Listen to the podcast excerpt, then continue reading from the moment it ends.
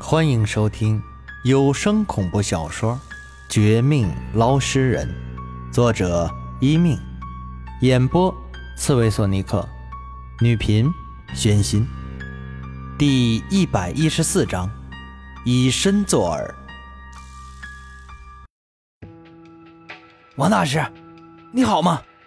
王大师，你看看我呀，我好辛苦。王清，你小子发什么呆呢？看看你自己在干嘛？刚被视频中自己惊愕的我，还没回过神来，只觉四面八方都传来那一阵阵诡异的声音。直到这时，身边的钓鱼人猛喝一声，这才浑身一颤，醒了过来，却被眼前的一幕给再次惊住。就见，不知道为什么，明明是来跟保安小哥要线索的我，居然将他打晕，双手伸出，死死掐着他的脖子，用力之大，简直难以置信。而那保安小哥满脸红晕，明显喘不过气。要不是被钓鱼人这一猛喝，我多半可能真将他掐死了。但这实在不应该呀。我不敢说自己本事多高，但基本的自制力还是有的。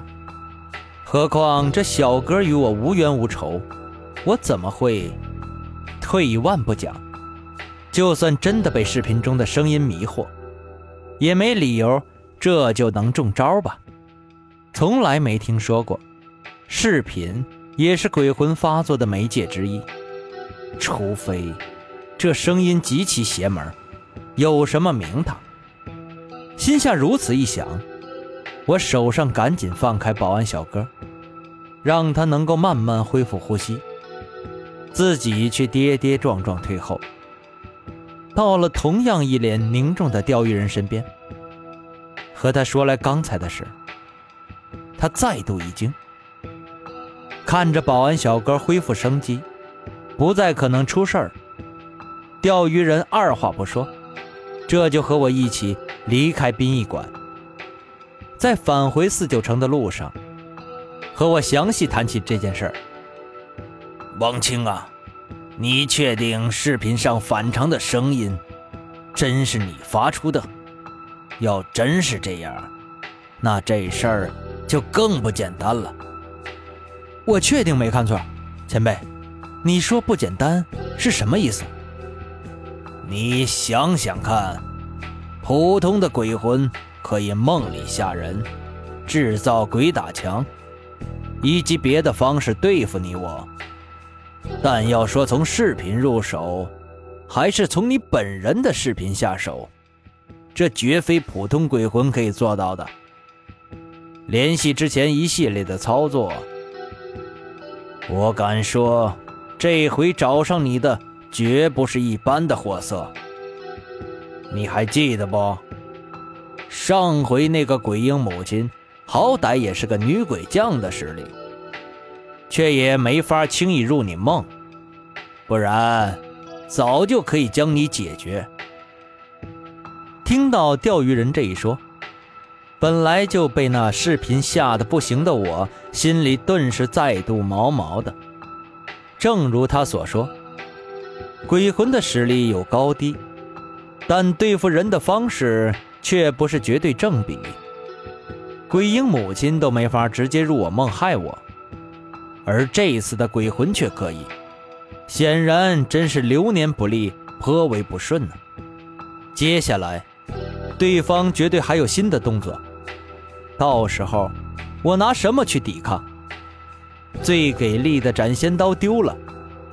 虎妞等人暂时来不及支援，光靠一个钓鱼人，只怕也有些势单力薄了。再说了，看他的神色，明显也对这样的手段没有太好的应对之法。一时间，我竟有些心虚起来。万幸的是，钓鱼人不是不负责任的人，他和我的关系不错。又相处一段时间，多少有些感情的。见我神色有异，怕我真的出事儿。这便轻拍我的肩膀，安慰一番，然后还指着暂时借我那个铃铛，继续说话：“这铃铛不是什么顶级法器，但你好好利用，关键时刻或许可以救你一命。我这边嘛，再想想法子，看看能不能从别的方面入手。别的方面，还是算了吧。”我怕自己没时间等，与其被对方牵着鼻子走，不如我们主动出击。前辈，您给我想个招，我宁愿冒险拿自己当诱饵，也不想天天度日如年，如坐针毡。我是真的不愿每晚上睡觉不踏实，与其这样，倒不如果断来回出击，生死反正一条命。我这话一说。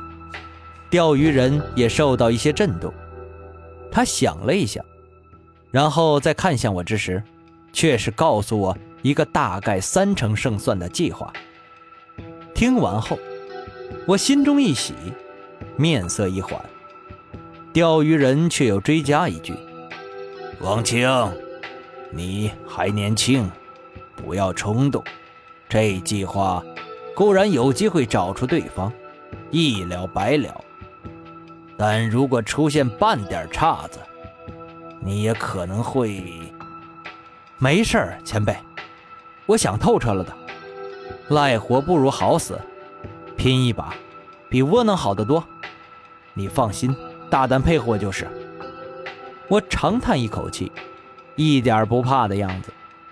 虽然心里其实也对这三成的成功率有些忐忑，但受够了憋屈之后。再也不想继续憋屈。见此啊，钓鱼人也不再多说别的，只是一个劲儿将小铃铛的使用之法传给我，暂时代替斩仙刀保命。最后，又先回四九城，准备一些引蛇出洞、诱敌深入的道具之类。而我自己，忽的就想开，不再纠结那段视频中。我的诡异呼唤声，也不再纠结接下来引出来的鬼魂会怎样对付自己，反而回到我家，也开始做点准备。斩仙刀没了，光靠这小铃铛也未必真的保险。我不怕死，不怕和对方正面交锋，只怕他不敢出来，非得鬼鬼祟祟，暗中下手。更怕的，却是毫无准备，盲目送人头。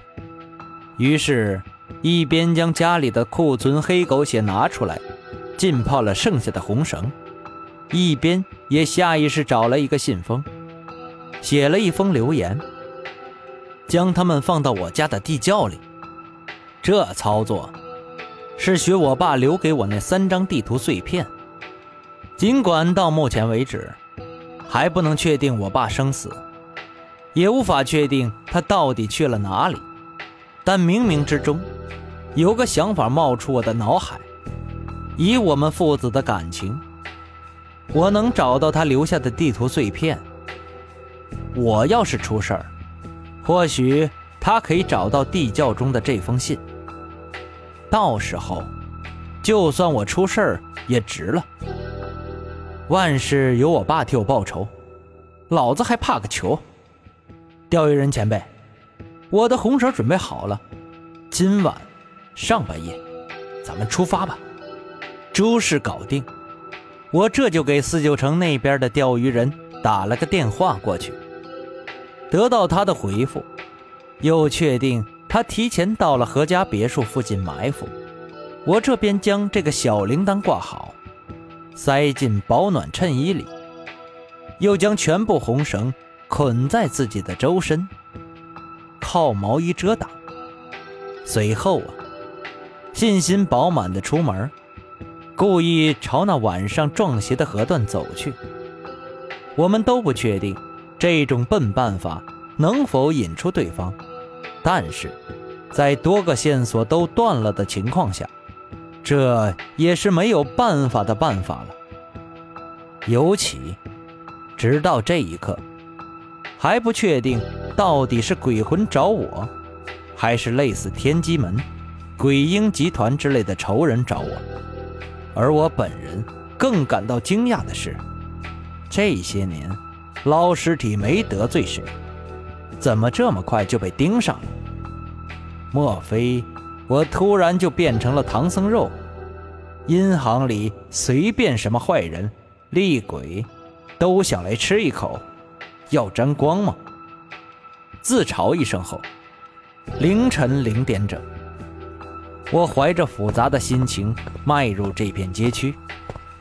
刚开始还没什么，直到一股有点熟悉的阴气，一阵熟悉的奇香，从附近的河岸袭来，顿时毛骨悚然。